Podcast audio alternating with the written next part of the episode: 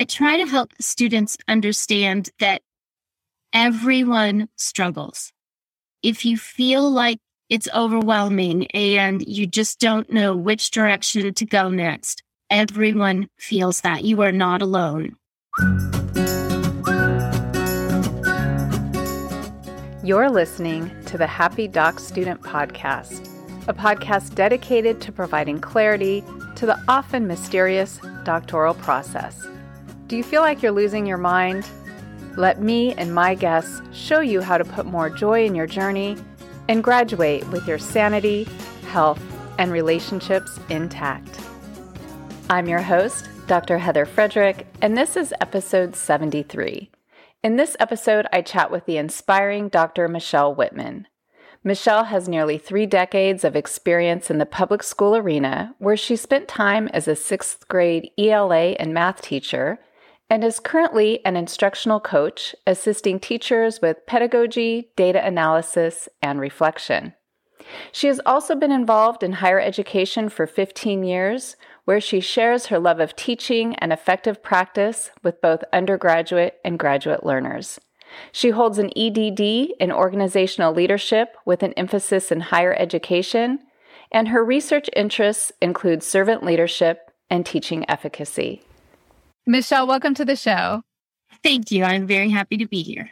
Well, I am so happy to have you on because today we're going to talk about something that really we just can't talk enough about. And it is the shift between moving from your classwork, you're in a course, things are cranking along. As far as you know, everything's going great. And then you get to this phase in your program where now you're working exclusively on your dissertation or your doctoral project and things really change. I agree. And I think there are some tips and tricks that if students were to have these very early on in their program, they could really utilize that time in their regular coursework to begin preparing simultaneously for the dissertation courses so that that switch is not so drastic. You know what? You bring up a great point because it's okay if you're listening to this podcast and you're already at your dissertation and doc project stage. We don't want you to be extra stressed out. But that shift can really be almost seamless if you do a lot of preventative things early on. So, why don't we start there? Agreed. Agreed. That's a great way to start. So, when students start their program of study in their coursework, they're always looking at research and writing about it in different ways. What I would like students to do is to really take those opportunities to grab research that is in their realm of interest.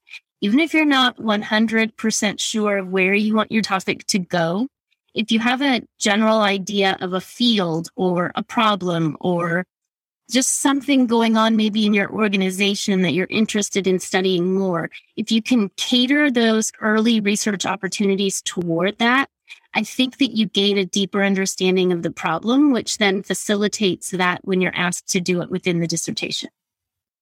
And so let's unpack that a little more because I know a lot of students, when I teach residencies early on in programs, they may be a little stressed out saying, I don't know my topic yet. And I will always say, that's fine. You don't need to know your exact topic, but let's pick a general area so that you can use this time as you're working through your courses to be an expert in that area. And by area, I mean something like maybe PTSD or um, reading acquisition for kindergartners. I don't know. I'm not in education, Michelle. I'm trying to think of a topic in your area or uh, transformational leadership, just a general, general area so that when you're posed with a discussion question or a reflection paper or a small research paper, you can get into the library start searching these keywords and start becoming familiar with the key players. That's one of the questions I will always ask a student when they're getting ready to start working. Do you know who the the big people are, the stars are in your field because you should and you should be keeping up to date on their research so that you're certain that what you're doing is really contemporary and up to date with the field. I think that's an important point you make because understanding the theorists that are in the know currently with the topic that you are interested in studying helps you to become more informed You're able to understand some of the jargon that's tied with that particular field of study. You're able to understand the theoretical framework and foundational base that is solid for that problem or that topic. And then you can become well versed in that so that let's say when you're getting ready to start your dissertation courses and someone says, Hey, what are the theoretical foundations for that topic? You know what they're talking about. You have a conversation starter. And again, not that you have to know definitively what you're going to do, but understanding what's out there and how it all pieces together is really important.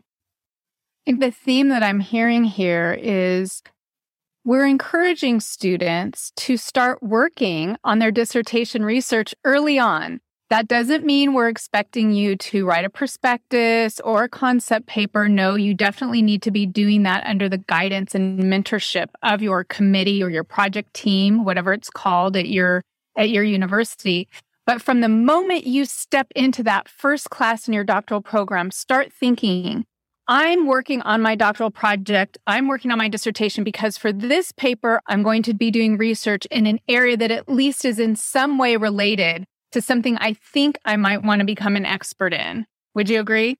I would agree. And when I teach some of those introductory courses and I'll ask students, what are you interested in? And then they, they do get kind of freaked out thinking, I don't know what my topic is. And I have to really reassure them that's not what I'm asking. I'm just asking, what are your interests? What would you like to know more about? Is there a problem that's really present in your conversations at work, possibly, or something that you've heard about that you're like, wow, I would really like to know more about them? Because if you can begin studying those, then you become, like you said, an expert in that topic, which helps you understand it that much better. And what it can also do is it can also be almost like a dress rehearsal of sorts, because I've worked with students that really thought, I want to know more about resiliency in this aspect. And then they start reading the research and they go, I'm bored. I'm terribly bored. I thought this interested me, but it doesn't. So before you get too invested, it gives you this opportunity to kind of try on some different ideas, see which ones really fit, so that by the time you're working with a chair, you have this past of being in the library, knowing how the library works, knowing how to pull out information that is going to help you answer questions, and it will make that shift so much easier. And before before we say anything else, I do want to say if, if there's people listening who say, I don't even know how to come up with a general idea, I will link to a podcast in the show notes that help you do that. But Michelle, in addition to helping students early on, hey, as you're in each class, I want you to be thinking about where you're going. What are some other things that you would recommend? Early on, if students read widely on a topic they're interested in, that can really help them, as you said, to try things on and see how they fit. And then once you kind of find a couple of areas that fit well, you can delve deeper into those so that you become really familiar with that topic. And one thing that as students progress through the program and get closer to the dissertation courses, what I would like them really thinking about is what are the what are the missing pieces in this research? What do the major players, the people that have studied it in depth, what are they recommending that future researchers study? Because that can really help you get an idea. Recommendations for future research. I always point my students there because it just put things in a really clear perspective. This is what they're recommending. Is this something that you'd be interested in? Is this something that really seems to fit well with where you see yourself going? Because that can really put you on a path to success. Michelle, I'm so glad you brought that up because I think that is really a key to reducing stress and overwhelm for students is to understand that their research actually has to fit in. And I've had other students when I will say, look in the articles, they all will have a discussion section. Nine times out of 10, these people who have been working on this area are going to say, here's the little piece that we're contributing to this puzzle. Here are all the missing pieces. And they sometimes think that's cheating. But it's not cheating at all. It's showing that you're part of a group of researchers moving a field forward. Agreed. And another thing that oftentimes students shy away from are replication studies. And that can be a wonderful thing to utilize for your dissertation when they're giving you all these recommendations for something else to do. And one of them might be to further study this topic with a different population or to replicate this study in a different geographical area or in a different way. They're really opening up that pathway for you to do just that, to take what they've already created a foundation for and take it a few steps further. For me, that is exactly where my dissertation idea came from. It was a key player in the field I respected very much. I was reading one of their articles. Hey, here's what we still don't know. And, I remember taking that to my dissertation advisor and her saying, Great, yes, do it. And wow, I had been spending a year trying to come up with this novel, creative. I, I think I have to change the world. I don't know. How else do you get the name doctor in front of your name? To really realizing this is a process that has, there's a method here to the madness. And one of the things that we want you to know is your capstone project is creating that puzzle piece, right? And it might be a teeny tiny puzzle piece like you said, Michelle, okay, here's a study that needs to be replicated in a different area of the United States or in a different country. To you, it may feel like a tiny puzzle piece, but that's what science is. It is a million piece puzzle, and everyone's bringing their tiny puzzle piece. That is absolutely correct. And when students can begin to understand that you don't have to change the world, as, as you said, and I really tried to help students see that if you have this really important project that you want to do, but it's so ginormous and huge, you really have to tailor that down and focus it really well. And those types of studies that were these recommendations for future research can really help you tailor that down. So, for you candidates out there working with your committee and your committee saying, let's rein you in a little bit, listen to them. They know what they're doing. They know that your capstone project is a demonstration project. It's not meant to be your life's work. In fact, usually it's just the beginning of your life's work. So let them guide you to something that's feasible, that's viable. You may want to study test scores from freshman to senior year, but let your committee help you understand how to do that in a slightly different way so that you can actually graduate and get on to the research that you want to do post-doctorate. Exactly. That's another facet that I try to help them understand. This is just one step in your professional journey. Then you can go on to do all of these other amazing things. But this is your foundation. This is your base. This helps you understand what does the dissertation entail? How does research work? How am I adding to the field? And you go through that whole process successfully. And then you move on to some of these other steps that you foresee in your career. And you know, Michelle, I was taking notes and I wanted to ask you a question. Here we are encouraging people read these articles, start really becoming well versed in this area so that by the time you get to write this manuscript, chapters one, two, and three, your proposal, you will have theoretically already quite a library of research that you've collected. So, one of my questions for you here is how do you help students organize this? How do you help them keep track of it? Or what are your recommendations there? That is a great question because myself, when I was going through the dissertation, I was old school. I had all of these copies printed out and clipped together according to themes. And I always try to tell students, please don't follow my lead. There's all of these wonderful tools out there on, you know, different apps and extensions that you can put onto the computer. So I try to recommend some of those. One of them is Zotero that they can use to kind of kind of categorize their research. And so I try to help them understand that as you're gathering it, if you see certain articles fitting together with a certain theme, maybe put those into one folder. And then if you've got your different articles categorized in that way, it helps you to see how your topic, which is your like overarching umbrella, breaks down into all these different little levels underneath, which is exactly what they're doing when they write a literature review.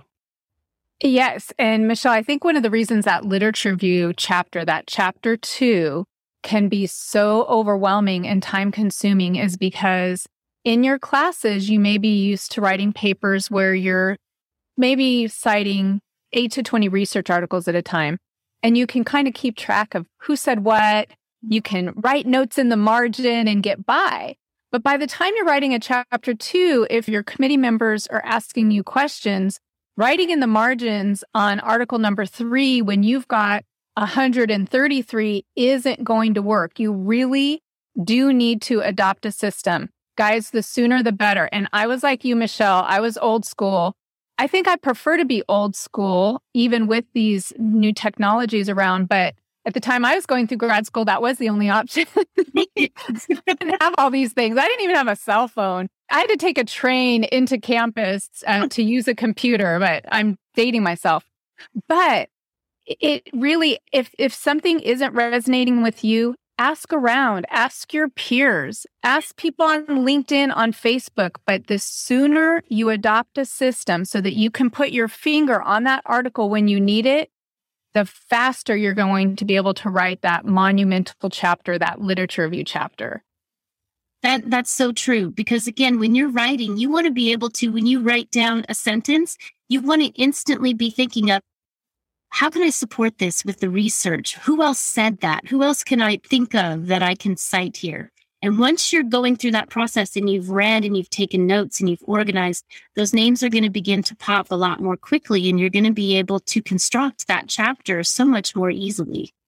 And once you know those things, I tell all my students once a month, you should know who the key players are non negotiable. And once a month, you pop into the library and you see if they've published anything new. When you start working on your dissertation or doctoral project, from that moment to your oral defense, things are going to be published. So just because your proposal is approved doesn't mean we don't expect to see you still immersed in the literature so that you've got, again, your finger on the pulse, right? And, and nowadays, too, a lot of people have social media accounts and you can follow them and you can see white papers that they're writing or conference proceedings where they're presenting so that you can be, again, presenting the most cutting edge research that's related to your topic. That is so important. You're right. And I really stress that importance to students. Just always read, read, read. You should constantly be reading within your topic of study that you're interested in. Because again, you're going to be the expert when you conduct your defense at some point in the future, you're going to be looked at as an expert on that topic and you want to be able to perform. And truthfully, because you will have been so immersed in this, when you're on that oral defense, you are the expert compared to your committee members. They're there making sure that there's a logical flow, that things are appropriate in terms of analytical strategies and things of that nature. But you should really be able to sit in that oral defense seat and present and answer questions like an expert. And there's no, there is no substitute for time. That's what I always tell a student. And so the sooner you start reading and immersing yourself, the sooner you'll be an expert and the sooner you'll get that end goal. Very true. Very true. We cannot stress that point enough. So, Michelle, what other tips or tricks or techniques do you find yourself using when a student starts working on their capstone research? I think another sticking point for a lot of students is not just the related literature, but how do I ground my study in a theoretical foundation? A lot of times that's difficult for students to try to come up with. So again, I'm going to go back to the reading widely on your topic because when you've read 100, 150, 200 pieces of literature related to that topic, you're going to have come across a number of theorists and you can really try to narrow down which ones fit well with your intention within your study. So that's another part of that reading that really comes into play for your success later on down the road. And so I'm going to encourage listeners because this is, Michelle said, this is a sticking point boy. This is a thorn in a lot of people's sides. Just like looking for those words, uh, future research should, or what we still don't know, write those hints for what may be your research project. Look for words like theory, theorists, conceptual frameworks, and start putting together a pattern. Oh, I see in this area, most people are relying on self determination theory, or in this area, because these are things that even if you're not using those theoretical frameworks specifically for your study could very well come up during your oral defense. I've seen that happen more often than not. Uh, one of the committee members will ask how they see this particular research tying to this other theorist in their work. And so, again, like you said, coming back to understanding the big picture surrounding your topic is of the utmost importance. So, if you don't already have some sort of journal or organizational system early in your program, we're hoping that you're taking notes, right, yeah. Michelle? Hey, here's some potential areas. Hey, here's some theories. And I always suggest a section of statistics you're going to need statistics in your chapter one or maybe even a concept paper or a letter of intent. You need to prove on some level going down this area of research is important. And one of the easiest, fastest ways to do that is through statistics. So I always tell people keep a log of statistics that you can use to weave throughout your chapter one and other parts of your, your manuscript. Well, that's very true. And that speaks to that very first part of chapter one, the background of the problem, where you're really setting the stage for why is this important and why am I studying it? What do I hope to gain or contribute to the field by by looking at this? And one of the red flags that chairs or committee members will look at are the year of those resources. So I, I do want to get on my soapbox here about recent resources. Yes, we know you're going to be referring to seminal works that date back sometimes decades, but that should be a relatively small portion of what you're presenting to your committee. Again, you want them to know that you have your finger on the pulse, that you're in the recent research. So always check the year of the reference that you're citing. Yes. And I always tell my students five to seven years is a good range to give yourself and another good trick is that if you find a good piece of research that you really resonates with you or that you find is going to connect with your topic, go to the reference section of that article and skim through some recent articles and say, Hey, I've never heard of this theorist. Maybe I'll go check them out. And you really find it's a good way to gather some more additional sources. So be open to those breadcrumb trails, I yeah. call them. Good name. One of my favorite ways to find a breadcrumb trail is looking for a systematic literature review or a meta analysis in the area. Do you ever ask your students to do that? Yes. That was one of the major ways that I collected a lot of the research for my own dissertation. Yeah, I will use the analogy. It's like finding Willy Wonka's golden ticket. it is. Because in one article, researchers have summarized for you a whole bunch of other research. Yes. And then it's a good way to gather those statistics too, right? Because they're going to be throwing those around as well. You've got a long history of working with students on their dissertations. Are there any things besides kind of these academic tips that we're sharing that you share with them to help them get through this phase that can be often very arduous compared to the coursework? I try to help students understand that everyone struggles.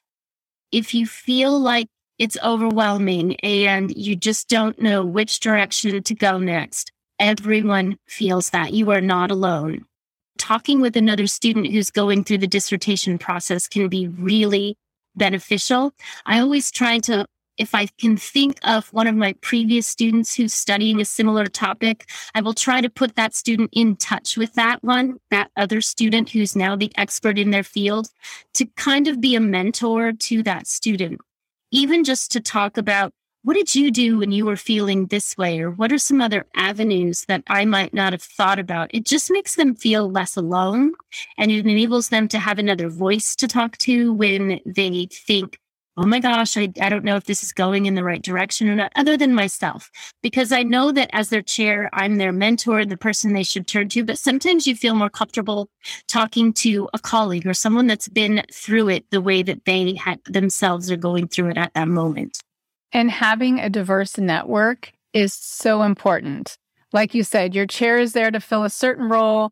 Your partner, your best friends, your kids will fill a certain role but a peer or a recent graduate fills a really, really special role. So if you don't already have someone that you're teamed up with that you can hold each other accountable for whether it's writing days or uh, someone that you can really share your wins with, as well as your struggles who truly understand it. I encourage you to find that person and you can find them everywhere. They don't need to be in your program. LinkedIn is a great place, Facebook, Clubhouse. There's lots of places you can find people who are either in a similar situation as you or who recently graduated and can serve in that that very very critical role.